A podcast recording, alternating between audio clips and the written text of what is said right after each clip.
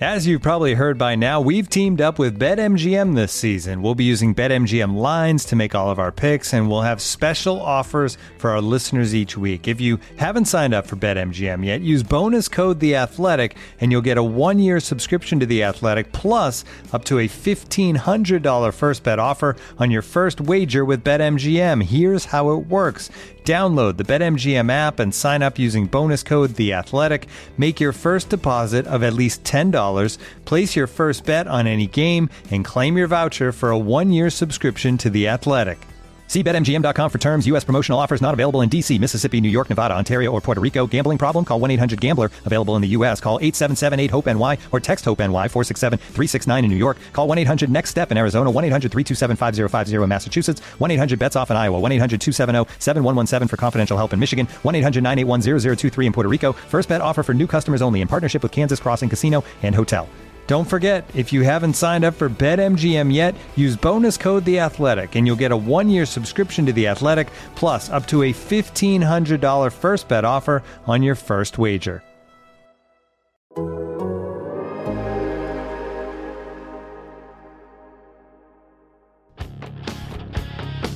Welcome aboard the Athletics Can't Wait Jets podcast, your nonstop shop for all things Jets with Tim McMaster, Zack Rosenblatt, and Marissa Dunn.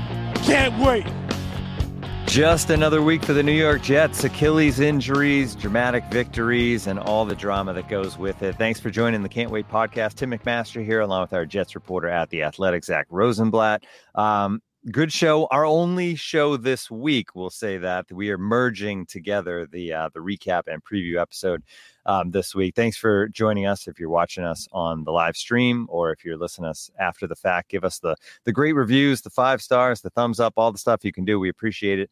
Um, Zach, I know you kind of took it on the chin on Twitter yesterday when we announced that we weren't doing a show after I'd scheduled it because everybody the the thing about Twitter X these days I think this started last year when you go to somebody's page, if they uh, if they have their birthday loaded in there, it lights up with Mm. balloons, which is how I learned that it was your birthday. Was because I always check in on, on your Twitter to see what's going on, um, and I got all the balloons, and I think so people immediately know it's your birthday, and I think you got blamed for us not doing an episode yesterday. So I just want to say, for the record, that I think I was more responsible. Um, we have an on-site for the for the company uh, this week. So limited windows. You see, I'm not at home for a change. I'm actually Yeah, in the in uh, a full studio. the New York Times building. Yeah, yeah. I should. I mean, there. You were not like- printed in the New York Times a couple Yeah, weeks ago I, too. wa- I think. I think. I, I think I might have been yesterday actually too. I didn't Okay. get the actual paper, but yeah, they're taking the. They're they're interested in the Jets recaps for some reason. I don't know. Um, but yeah, yesterday, uh, I wouldn't say you get hundred percent of the blame because you did like have a window, but I had a birthday dinner planned, so there was that was partially the reason why, but obviously not the full one. Got some dinner in the city at this Italian spot called Teresi. Um, it was overpriced. It was good, but very expensive. So that's what I- that's. you didn't pay, right? How- No, Samantha paid. She treated okay. me. I was going to say that's the that's the next step, Zach. We, you know, we've talked about the you know you guys are living together now, but like on your birthday, does she pay for it? That's good to know. She did. She did. She treated me. You know, she pampered me up. She did a great job. Props to her. She gave me a gift card to Patagonia, which everybody on here knows. I'm a big How many hats are you going to buy with that gift card? That's a good, good, good question. You know, um, I, I was good in Colorado. I went to a Patagonia store because if I pass by one, then I kind of have to go to it, and I didn't buy anything. So you know, some progress has made in my life. I like. I'm the kind of person that if I go somewhere and I don't buy something, it almost feels like I'm saving money because my tendency is to buy stuff. So I feel like I I did good. Just take that money and just kind of put it aside every time. Like, You're oh, right. Yeah. didn't buy a hat, thirty dollars, 30 a bucks. mattress. There you go. It's a good idea. That's it's crazy now that hat how much hats cost too. Oh yeah, yeah. It's nuts. All right. Should we should we get into this Jets team? We're gonna uh we're gonna recap the Broncos game a little I mean, we're not gonna dive into it now that it's Wednesday. I think Yeah. people have heard enough about that game, but we'll talk uh, big big item stuff from that show, um, from that game, and we'll look ahead to the Eagles as well. But let's start um with AVT. Uh obviously devastating news uh, for him and this team as well. Um, I know people have said out there on social media like the Jets have to like give an Achilles for for a victory every time they win a game this week, which this year, which is it's just it's depressing. But AVT done for the year for the second straight year, and suddenly you look at this line and you think of Becton and and all the injuries now AVT, and like Becton seems like. the more, less fragile player, which is is crazy to me. Um, how does this team kind of cope with this from the start? Let's let's just go there. Like, obviously, he was instrumental. He's a guy you can move around, but he had settled in there on the right tackle with the other injuries they've had. So, so now what to keep this offensive line afloat?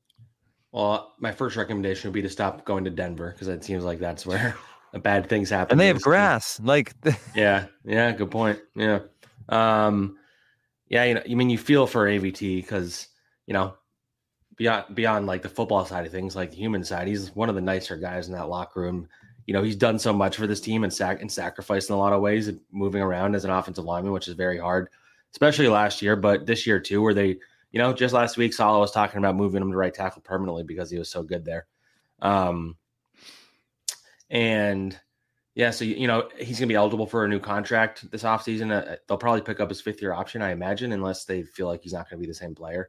Um, but he was he was on a path to making a lot of money because they kept talking over and over again about how important he was and all the different the ways he saved them and and uh, yeah, you know, it's on many levels. It's just it, it sucks because the offensive line was finally starting to play pretty well because you had the same group together for multiple weeks, which they hadn't since last year. Even last year, I don't think they really had that at all. Um, and they were playing relatively well, especially in the running game.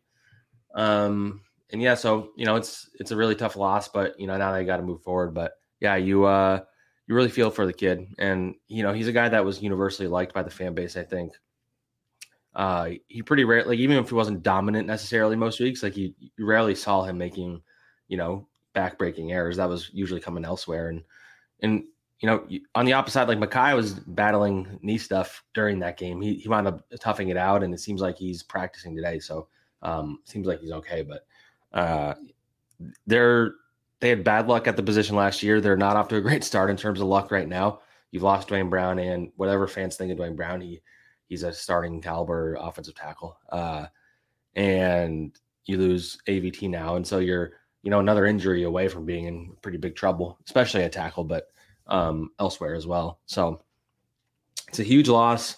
It's not like you know last year they also lost Breece Hall, and that was a bigger loss than I think AVT was last year.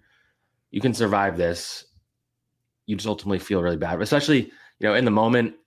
Whenever a guy gets declared out, really right away, you know it's bad, and it was a calf injury. Which usually when they call it a calf injury in a game, it winds up being an Achilles. Mm-hmm. Uh, unfortunately, yeah. Saleh sounded optimistic after the game. I know people are going to laugh at me saying those words in a sentence together, like the history of what happens after he says that. But uh, they felt like I think because he, I think he played a play on it before realizing that something was wrong uh, I think Saleh said, and then uh, and it was weird. Weirdly, it was like same thing as last year. Like all of a sudden, AVT was out of the game, and nobody like noticed it happening. And then I think all of a sudden he was like in the locker room. The same thing happened last year. I think everybody was focused on Breece and nobody realized that AVT was out, and then he was out for the year. Uh, Achilles is a harder to, one to come back from than a triceps injury, which he had last year, and so that that would be the biggest concern. But yeah, I don't know. It's especially for off, you know, big bodies, right? Like, yeah, exactly. It's a lot different than even Aaron Rodgers coming back from it for sure.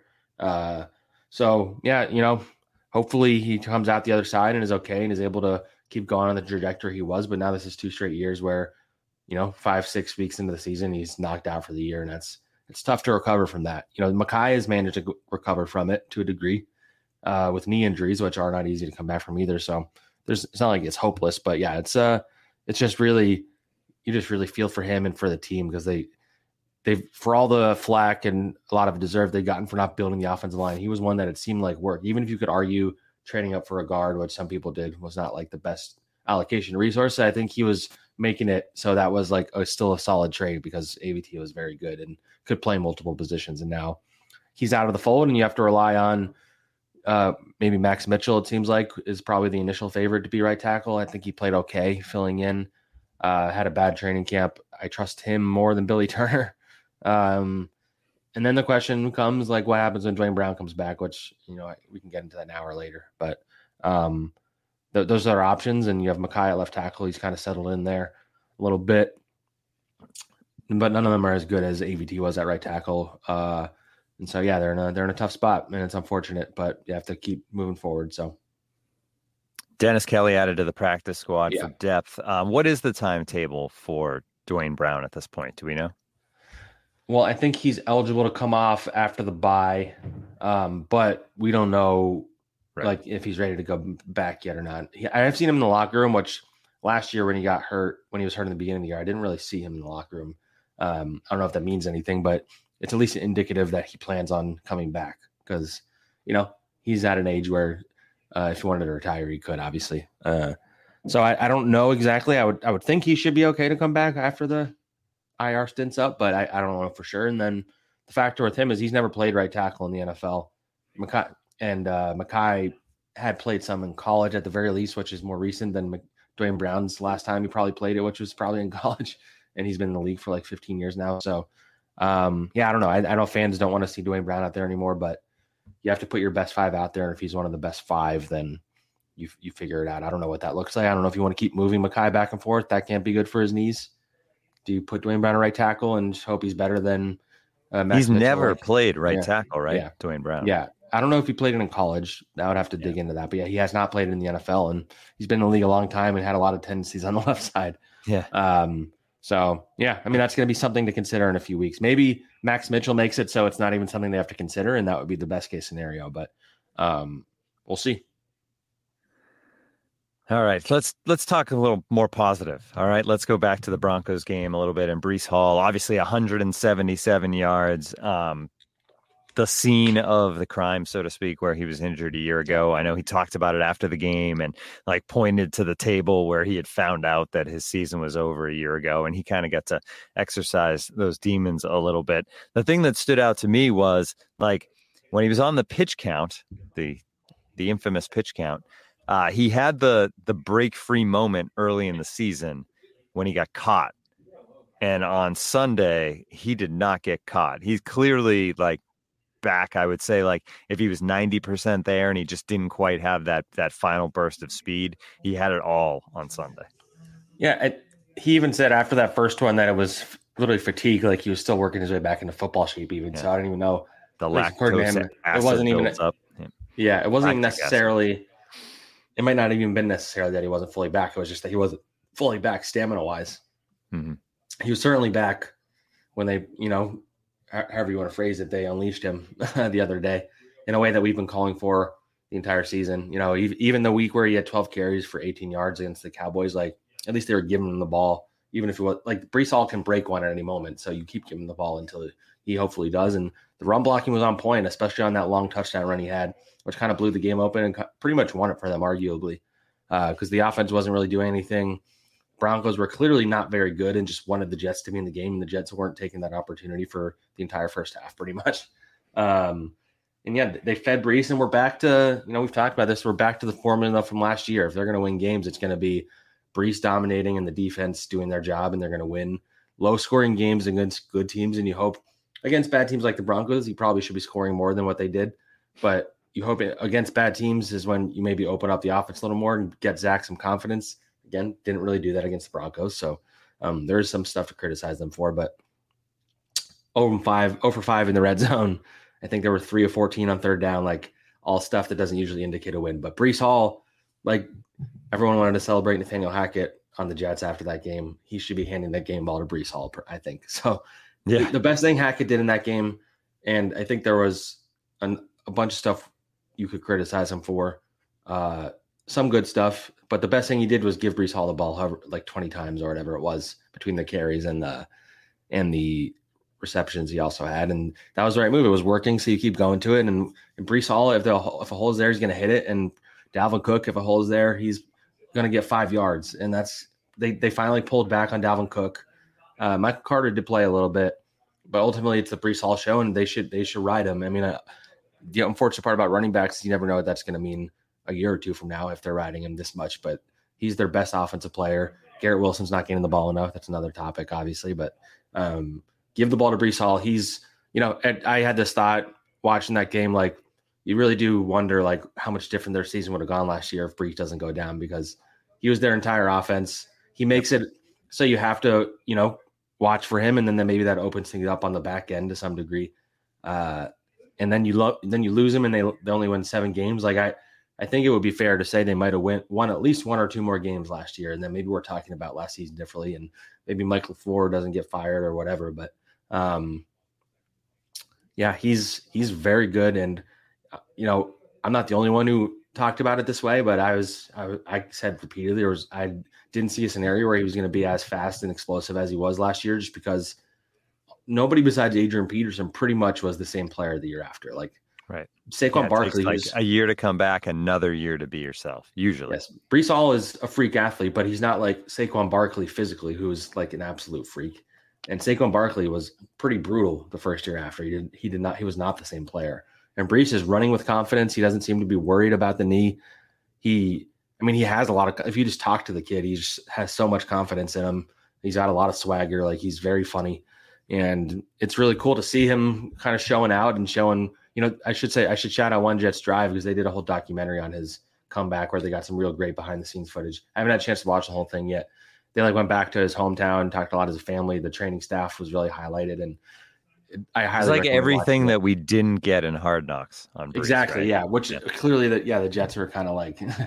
I wonder if that was there. Yeah. If they pushed him off, right? Yeah, like, I, I, so I, I'm, I see the one Jets drive guys around all the time, and I, so I've, I've like you know struck up a relationship with those guys, and they, they were teasing the Breece thing to me like months ago, um, yeah. and I was, and they were waiting for like him to be fully unleashed and like fully cleared and and all that stuff, and then he was, and then he had this great game right after the documentary came out, which was great timing actually. But um, yeah, it's uh, it's pretty great. And the Jets, if you want to believe the Jets have a chance to at least stay competitive this year, then Breece is the absolute number one reason, like without question to me.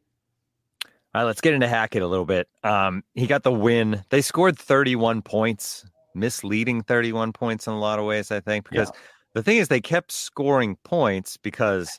Greg Zuerlein is the uh, special teams player of the week in the AFC because Greg the leg kept kicking field goals. So um, props to Greg the leg for that. Um, so there's two ways to look at it, right? They got to the red zone yeah. five times and they kick field goals. So that's good. But you got to do this is the NFL. And usually when you're playing teams better than the Denver Broncos, yeah. five field goals is not going to get it done. Um, it worked on Sunday, but it's not going to. So in your mind, now one of the one of the five was the end of the half, right? Which we can get into from a, oh, yeah, Zach perspective there. And that speaking of speaking of reasons why they deserve to get criticized, yes, that's right. yeah. Um, and and that was the clock, obviously, and, and management and everything that went wrong there. But as far as the other ones go, in your mind, like what could they be doing differently once they're down close to the goal line that they weren't doing? So it's something I was hammering on Twitter, and I felt vindicated when Aaron Rodgers went on the Pat McAfee show and basically said what I've been saying.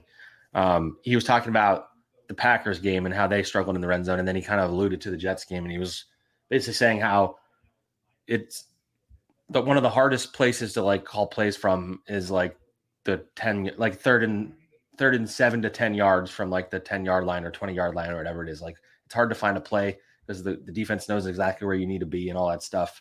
And so, as you pointed out, they were going run, run, pass. Like when you go run, run, pass, and they did that not only in the red zone, but especially in the red zone. Like it really limits you because if you don't get enough yards on first down in that run, you're already behind the eight ball.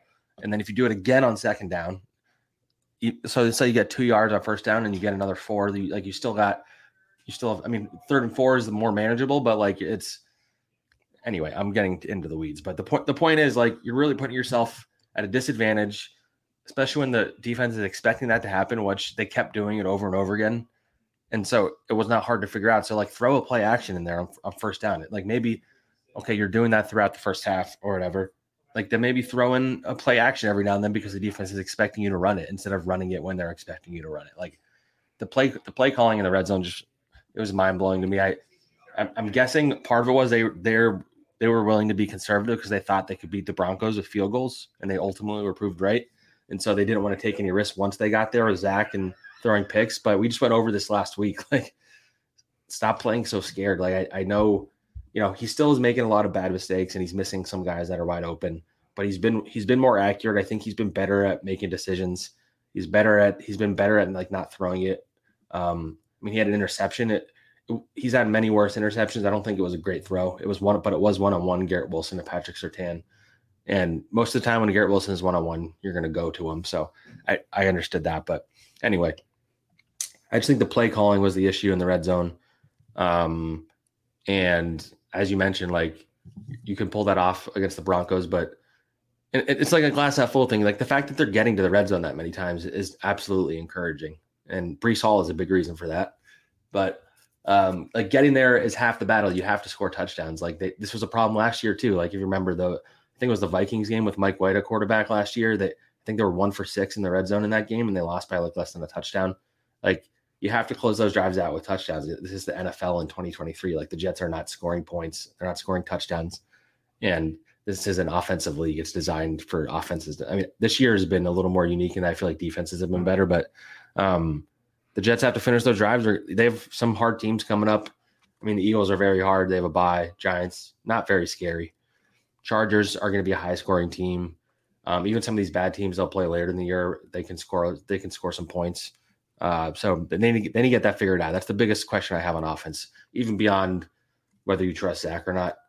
The fact that you can get to the red zone means that you've done enough to get there. Now you have to close it out. Like looking for an assist with your credit card, but can't get a hold of anyone. Luckily, with 24 7 US based live customer service from Discover, everyone has the option to talk to a real person anytime, day or night. Yep, you heard that right you can talk to a real human in customer service at any time. Sounds like a real game changer if you ask us. Make the right call and get the service you deserve with Discover. Limitations apply. See terms at discover.com/slash credit card. Victorinox, the makers of the original Swiss Army knife, have been a reliable companion for life's everyday challenges, mastering functionality, innovation, iconic design, and uncompromising quality with its products. The Victorinox Swiss Army knife provides you with all the things you don't think about until you need it tweezers, a screwdriver, and even a corkscrew. With the Victorinox Swiss Army knife, you can be prepared to master everyday life. You can find Victorinox Swiss Army knives at Dick's Sporting Goods. You know, I, I I don't know if they're just trying to get the explosive plays when they're not in the red zone. Then when they get there, they're too scared of turning it over. But use some creativity, use your weapons, get guys, get to guys like Garrett Wilson and Xavier Gipson in space, whatever you got to do. Just stop doing run, run, pass. And it's what everyone praised them for against the Chiefs yeah. was getting away from run, run, pass, doing play action on early downs, and giving Zach the chance to throw in in running situations and all of that. Like I feel like there was a week of like, hey, here it is, it clicked. Like, good job, Hackett, and then like right back to the the scared formula. We'll call it that. Yep. The scared formula. Yeah, I, gets you a lot. I think I think I saw a stat that the Jets are like 32nd in terms of passing the ball on first down, like out of 32 teams. Like they they just never do it. And you know, and I get running on first down, especially if it's Breece, but like you have to vary it. You have to get more creative with this stuff. And there were not a lot of creativity play calling. Was there? Heck, there, there was a good play call on the on the long completion of Garrett Wilson late in the game. Like it, it wasn't like you know, it wasn't as bad as I think Hackett maybe was the first few weeks, but it was still alarming. And you alluded to this, maybe we should talk about it now. The the moment before halftime. Yeah. Um, I mean, you want you can set it up if you want. Yeah, I mean, I'm sure everybody is, you know, witnessed it and was yeah. pulling their hair out and screaming at the television and maybe throwing things because you could just see it developing, right? They they yeah. had, it was a nice job to get down there into scoring position. You're gonna you know, go into halftime with some sort of points. And then I don't know where the blame lies the most. I guess only Zach Wilson and Nathaniel Hackett know that. Like, is it on Zach for hitting a guy that wasn't going to be able to get out of bounds? Is it on Hackett for having that option available in the yeah. tree? Yes, sir. Um, and then the other thing is like when he went down, I think it was like 11 seconds or 12 yeah. seconds in my mind, because it wasn't a long throw. I thought there was plenty of time to to spike the ball, and it didn't seem like there was some urgency, but it didn't seem like a race to the line. And like Zach, Zach wasn't like ready the moment the ball was put down to like snap it and spike it. It was almost like they were in in two minute drill, but not in the clock's about to run out in three seconds drill, right? Yeah, yeah. I to answer your question, I think it is a combo of uh, being on Zach Wilson and Hackett because to your point, like he called the play where there was a route where the tight end was inbounds.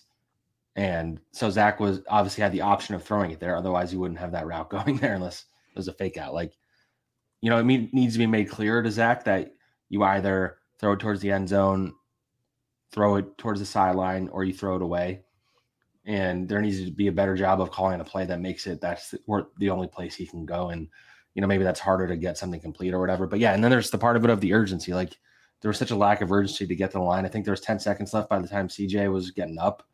Um, and I think they probably would have had a time to spike it. I, I, think you're cutting it close at 10 seconds probably, but they should have had time to spike it, have like a second or two left, and Greg Zuerlein comes in. they're lucky that they this game didn't come down to that that moment because that would have been all we're talking about this week if not for that. But yeah. that was absolutely alarming. And the, the first half was very indicative of like this team has been awful starting the game, and until they fix that, they're again not going to beat good teams. Like they, it's it's a coaching thing. I think at this point, like if you're not, if your guys are not getting up in the first quarter, like eventually you have to decide. It's on the coaching staff. That's a scripted portion of of the game, and that's where everybody's. That's what you're practicing all week. The defense has been awful in the first quarter and great in the other three quarters. The offense, I think they've been out. I, I had the numbers in my story off the game. I don't have them in front of me, but they've been absolutely destroyed in the first quarter. And good teams play for four quarters well.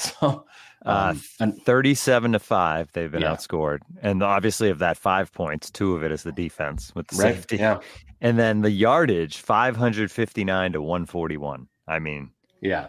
So that's bad on both sides, offense and defense, but if the offense would start scoring early, then it would make it a lot easier for the defense when they're holding up the rest of the game to keep holding up and so then the games will look a little better and they can you know, run the clock out with Breece Hall and stuff, but instead they're playing from behind or whatever, and they have to how all this these miraculous things like the safety and Quincy Williams playing out of his mind and, and all this all this stuff needs to happen.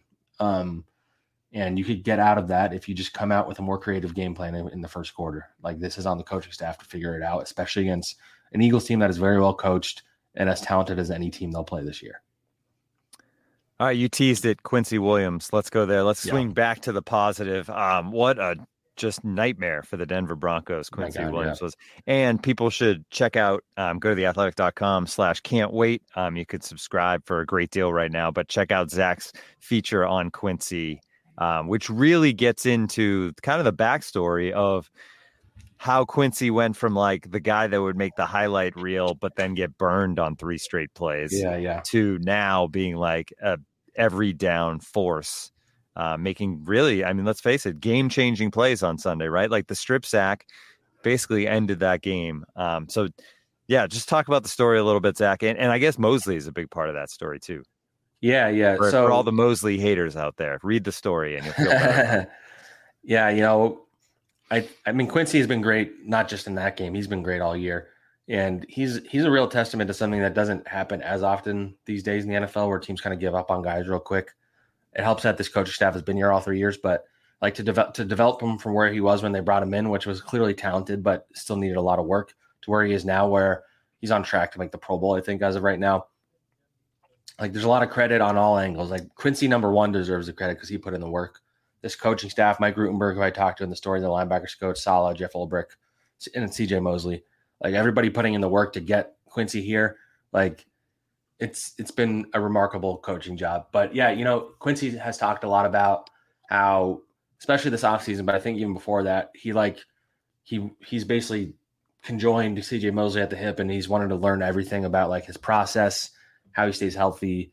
Um, you know, just like how how he's able to start quickly is like he's really just like picked CJ's brain, watched his film, um, asked him questions. And so that's been like I think CJ's had a lot of influence over Quincy.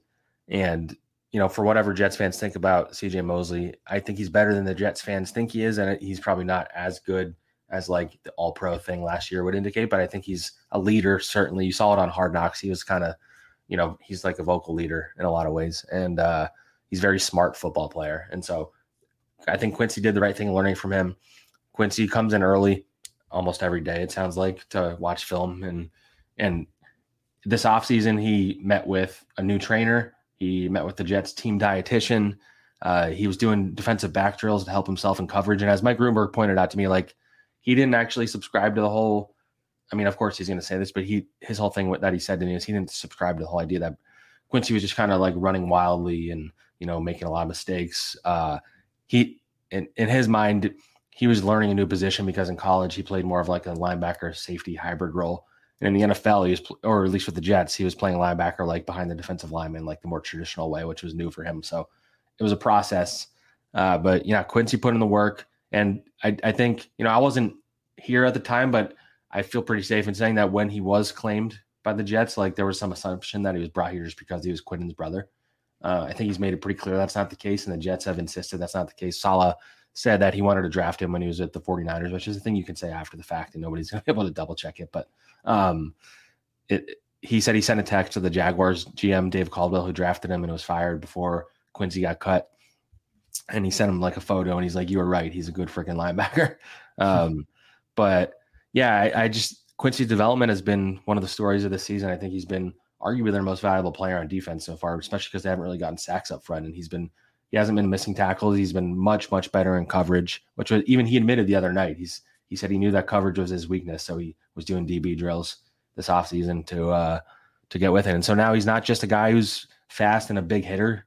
He's a guy who's fast and a big hitter and like knows what he's doing out there. Like the whole thing was he, it took him like two years to figure out what he was doing this offseason he spent learning what everybody all 10 other guys were doing on the defense and so he's uh yeah he's just put himself in position to be as good as he is right now and it's all of a sudden it looks like that contract the jets gave him looks like a bargain if he keeps this up because if he's a pro bowler all pro like you know six million dollars a year is nothing all right let's talk about the two players that were inactive on sunday and and kind of what it means mm.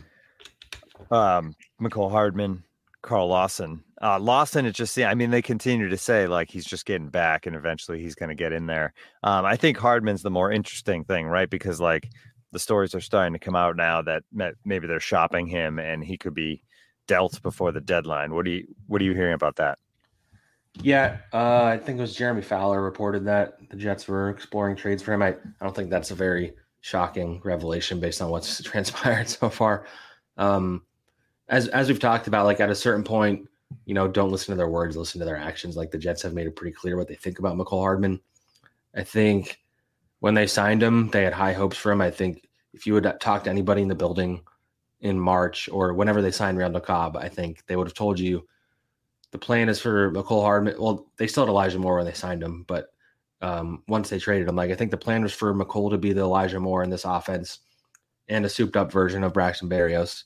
And it was for Randall Cobb to be a leader who didn't play much. And as training camp progressed, you saw that kind of flipping. You saw Randall Cobb playing more than him. And then as we got to the season, you saw Xavier Gipson emerge. And anytime we ask Robert Saleh about Hardman, he like kind of changes the topic to Xavier Gipson. So he's telling us Xavier Gipson is ahead of him on the depth chart. Xavier Gipson plays on special teams. Hardman was signed at, at the idea he'd be a returner, and then they got this undrafted rookie kid who if not for his muff punts the other day, he'd be on track for the Pro Bowl. I, I don't know if that hurts him or not because his punt return touchdown in week one was pretty amazing. But um, they found this kid who they love. Xavier Gipson's been playing like 10 snaps a game. Mecole Hardman was inactive. Like, I'd be shocked if Hardman is on the roster uh, after the trade deadline. I, I, think the team that makes the most sense, and it's been suggested by people other than me already, is the Chiefs, just because they obviously knew how to use him. And I think if you're going to criticize this coach staff, I think the fact that the Chiefs figured out how to use the, a guy with that level of speed, you'd think that this team should be able to do that too. But you know, maybe Patrick Mahomes makes guys look better or whatever. But trading to the Chiefs, a team that doesn't really have much at receiver, uh, kind of makes sense to me. I think there there will be a team who would trade for Mecole. He has the talent. I saw a lot of people saying the Panthers want a receiver. Um, sure, there's some other teams. It wouldn't be much, but at this point, it's not surprising that he's not playing anymore, just because this coaching staff clearly doesn't believe in him. Like I don't know how else to phrase it. Like I, I would have tried get him the ball creative ways, like as a gadget player, getting him the space, like we've talked about. But they want to do that with Xavier Gipson, not Mecole Hardman. And if they think Xavier Gipson's a better player, I get it. And then, but ultimately, it's going to count as a loss on Joe Douglas's resume. You know, I think he got four million guaranteed with the chance to earn like five million. So that's four million down the drain. And you know, as they're getting closer to the up to the cap, uh, I mean, the cap's going to expand and stuff. But ultimately, it was a it was a bad signing and uh, that's kind of showed itself out. If they can get like a six round pick for him, then maybe feel a little better about it, I guess. But um, yeah, it was uh, it's not great. The Carl Lawson one is, is one we've kind of t- discussed. I I was surprised to see him inactive, but it made some sense, I guess, if you really think about it. Looking ahead, Eagles coming up this week. Five and zero oh Eagles. They've obviously they're they're one of two undefeated teams left in the NFL, along with the 49ers. Um, good news on that front. It sounds like DJ Reed may be ready to go on Sunday. Yeah, I mean, again, we do have to take press conference quotes about injuries, the grain of salt these days. Yes. But, um, we, so they had a walkthrough today, which means we weren't out of practice. But uh, made it sound like Reed had cleared some part of the protocol and he was out there which would mean he's on track to play. I think something we've learned this year is guys with concussions are going to miss the next game. Like it's happened like 100% of the time so far. So uh, it might have just been that this last yeah, week. The Tua effect, I think. Yeah, the, the Tua NFL. effect for sure. Um, and and I get it. I think that's honestly the right move ultimately. Yeah. Even if it sucks in some cases, maybe it's like a minor concussion or whatever, but a concussion's a concussion. Um, but yeah, Reed. Yeah, they say there is no minor concussion. Yeah, exactly. Right? Yeah, like, they, that's what the doctors will tell you. Yeah, and I'm not a doctor, but uh, so yeah, I mean DJ Reed, we've we've talked about. It. He's a very important member of this defense. Bryce Hall, I think, deserves some credit. We haven't talked about him. We don't need to get into him too much, but he he was a guy that obviously has been kind of left for dead by this fan base and to a degree the coaching staff because they have signed and drafted all these guys. But Brandon Echols was out, DJ Reed was out. Bryce Hall came in, did the job, and had pretty much the game winning touchdown on that scoop and score. Did his job at corner. Um, everybody in the locker room like loves Bryce Hall. Like the way Sauce was talking about him, it was like he was his hero or something. Like he's like I look up to him and all this stuff. So I think Bryce is a very nice kid who is an NFL cornerback. I think he's just been in a tough situation, and and this is why they kept him ultimately. I know some people thought they would cut him, but uh, I think he's a guy to keep around unless they get like a great trade offer for him. But yeah, I, DJ Reed coming back, especially this week, is very important because the Eagles are they're top heavy at receiver. They have two guys, and then the rest aren't that uh, challenging. But DeVonta Smith and AJ Brown are number one receivers on most teams, especially AJ Brown. But I think DeVonta Smith is almost underrated at this point just because you don't hear about him as much. But like those guys are absolute studs. So you need Sauce on one, you need DJ on the other. Michael the Michael Carter the second is healthy their safeties are healthy again. Like you, you want you want all your weapons on the back end there for an Eagles team that can really you know take the top off on you if if you're stopping the run or you're not stopping the run. Like it, things can really open up and get out of hand quickly. So having DJ Reed is going to be absolutely crucial for this game against the Eagles. When we look at this game against the Eagles, um, I just wanted to move into like the a couple key spots. That that's obviously one of them. Always the cornerback on the receivers for for any good offensive team yeah. like the Eagles are.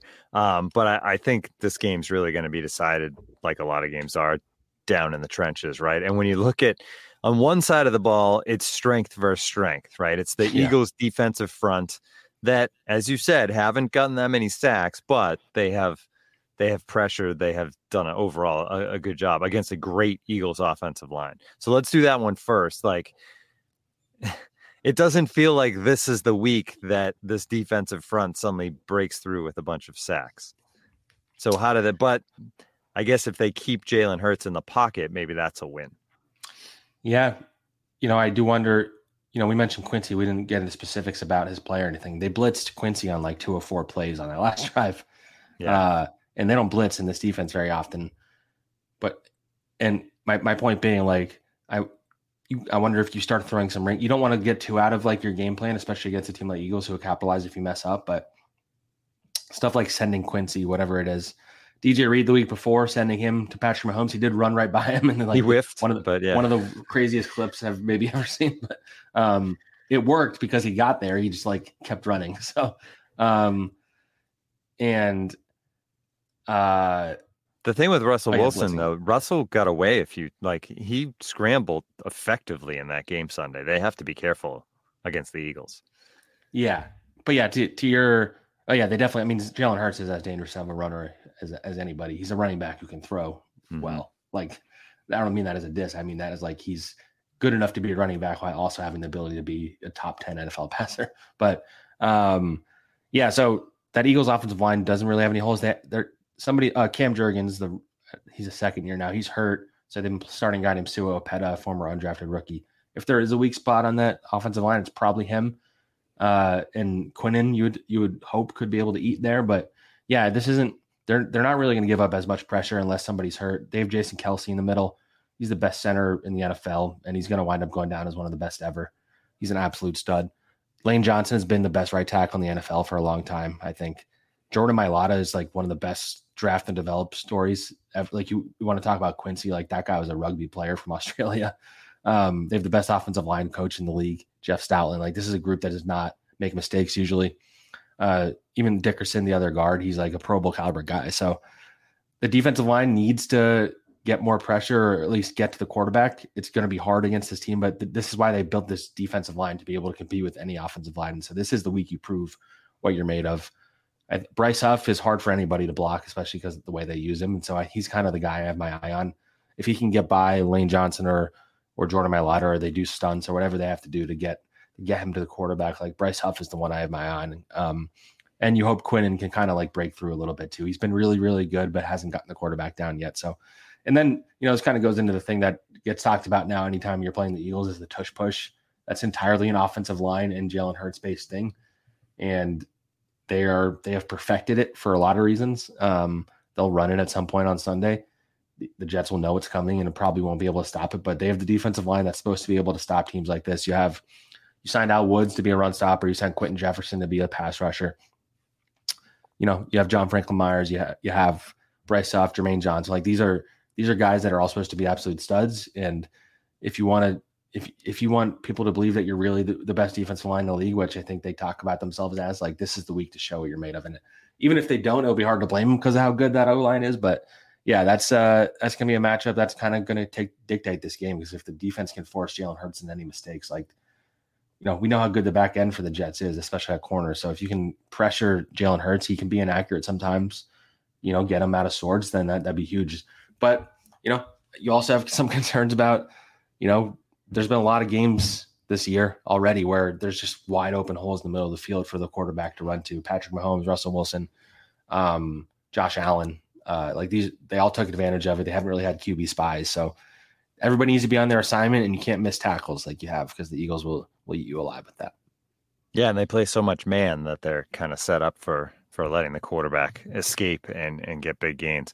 I'm going to throw this in because Brian Sternbeck is opening the door for us to, to mention it. So maybe we'll hit some SEO numbers with this. But he mentions how do you mention Jason Kelce on the O line and gloss over Swift. And I will say this the Chiefs play Thursday night this week. Mm. So is there a chance that Travis and Taylor oh, come to the Jets Eagles game on Sunday. Oh man, I didn't. Why'd you have to even bring that up? I didn't do it. It's Brian. I know. Fault. I know. Yeah, I, I, don't know. I don't really. People have people are getting I mad know. anytime we talk about in trouble. But I, I, just to Kelce's point, like not not to tie it to the Swift thing, but number one, their podcast is awesome. I love their podcast. The documentary, as we talked about on here, is great. And Jason Kelce has had one of the more fascinating careers. I think people don't even realize it because he there was a stretch where he was graded as one of the worst offensive linemen in the league, I think in like 2016 or something like that. Drafted and I don't know if he, I think, and he's considered retirement for like each of the last five years, and he keeps coming back. And, and he, that entire documentary was like a retirement. I know show. it was like and him saying he how he's going to retire, going to retire, and then he's like, actually, I'm not going to retire. Yeah. Um, but he he's like the rare offensive lineman that's broken through in terms of fame because not only in Philly, where he's like basically the mayor of Philadelphia, like people know who Jason Kelce is outside of Philadelphia, and that's pretty rare for a center to be like that. And he's he's fun to watch. Like offensive lineman, the best offensive lineman you don't even notice very often. Sternbeck, he said he's talking about DeAndre Swift, obviously. Yeah. Touche, man. Yeah. Touche. DeAndre Swift has been very good, by the way, too. Yeah, they have a Kelce and a Swift on the Eagles. So there you go. Um, all right. The other offensive line is it like strength on strength. Jets defensive line against Eagles offensive line. The problem is that the Eagles defensive line is also a strength, and we talked about the Jets offensive line. So uh, that's just a matter of survival. And man, Zach's going to have to get rid of the football. Yeah, I mean the Eagles defensive line is probably their eyes are probably pretty wide right now. Like that group is, again, it's pretty unreal. It's something that people maybe have forgot about. Like Fletcher Cox was close to signing with the Jets. Like that was a real thing, by the way. I think he was hurt last week, so I'm not, not 100% sure if he's playing this week, but he's one of the best defensive tackles the league has seen in the last decade. And he's pretty much rotational guy now because they have Jalen Carter who fell all like he's just one of the quintessential like it's always like the Eagles and the Ravens who get guys who fall for whatever reason they scoop them up and they wind up being as good as everybody thought they were going to be, but they dropped. and Jalen Carter looks like an absolute like all pro already. He might have been the um, number one pick, if not he, for the. Stuff. He was great. I think Dane Brugler had him number one in terms of yeah. the rankings, if I remember correctly. So again, they're like the they're like the Jets in the way they rotate. They always have been. Uh, so like the, it's they're coming at you in waves, like the defensive ends. You have Brandon Graham who has gotten better as he's gotten older. It's like one of the, another one of the crazy things. Like he was kind of cast aside by the Eagles because he started. He was like a very high pick, picked over Earl Thomas. Eagles fans hated him, and then he became like just absolute stud. Derek Barnett's a rotational guy. Um, they drafted a guy in the first round from Georgia, Nolan Smith. Um, they have a couple other. I'm blanking on some of their guys. Oh, uh, Haason Reddick. I can't believe I forgot him. He he had like 20 sacks last year. He's probably going to go against Max Mitchell a lot.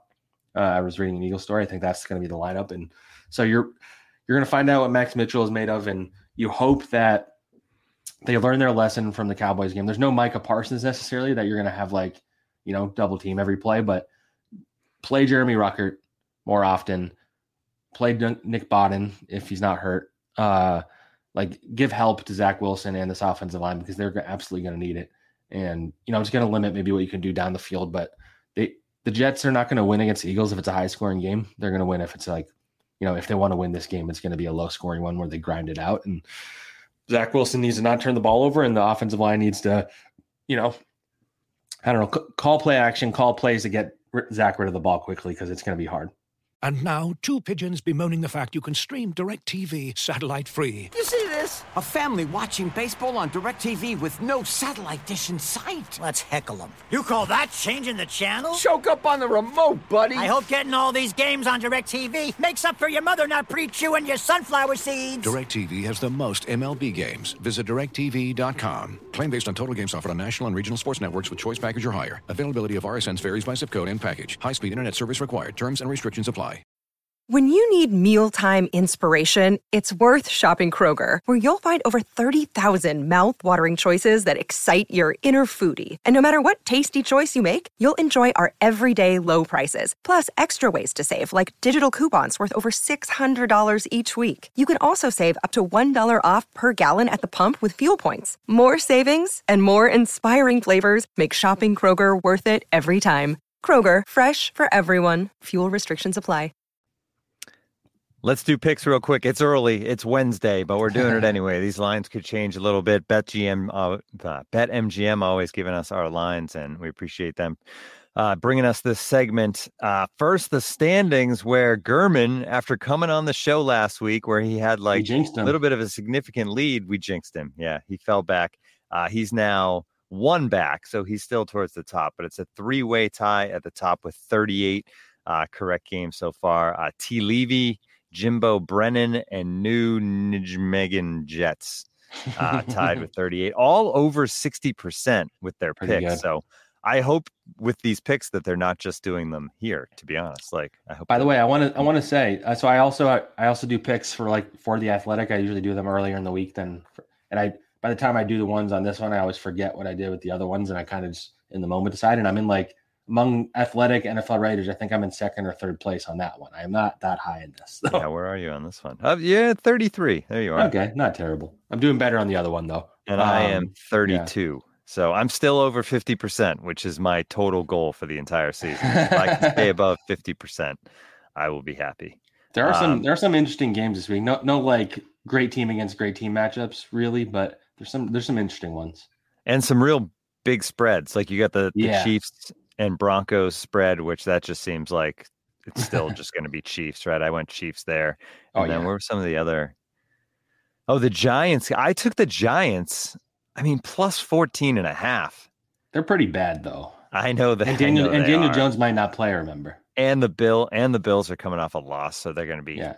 The Bills are really banged up on defense, but um, I just think the Giants are like a bottom three team in the league this year. So yeah, I'm um, I'm gonna I'm just saying Giants get some sort of late garbage score to to mm, get within a couple yeah, touchdowns and they win. Yeah. Tyrod Taylor, was one, oh, Tyrod Taylor revenge game. Yeah, yeah, and the other big one, big spread is uh, which should be really bad.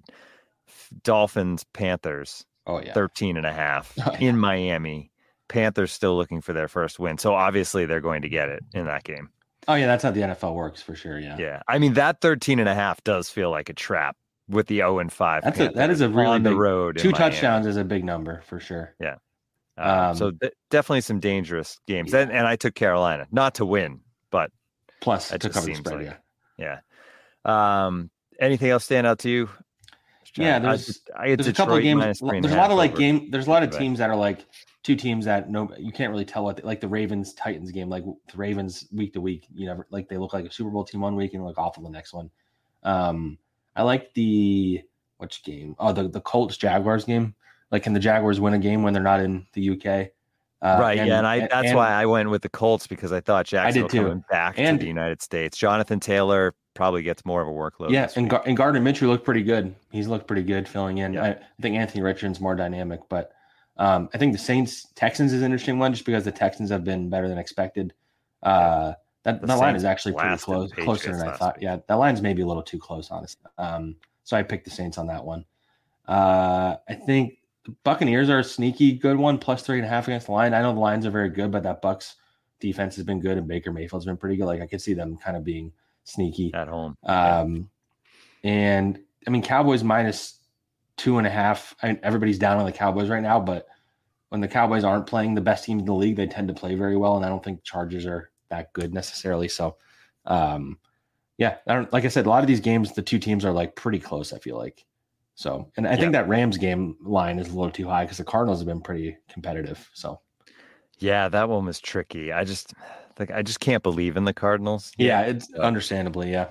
And they did just lose James Conner, and they have a guy I've never heard of filling in for him. So, All right, this has been fun. Um, thanks for tuning in. Our only episode this week. Uh, apologies for that, but we'll be back um, again, obviously, with a full recap of the Eagles early on next week, and we'll keep going throughout the season. Get your picks in. Don't forget, um, it's an early reminder this week since it's only Wednesday, but get those in before that Thursday. You don't want to miss out on the Thursday game. That I feel like the the standings could come down to like people that Forgetting, made yeah. sure they always got that Thursday game in as long as you get it right, uh, being a difference maker. So um, get those in, and we will talk to everybody next week on the Can't Wait podcast.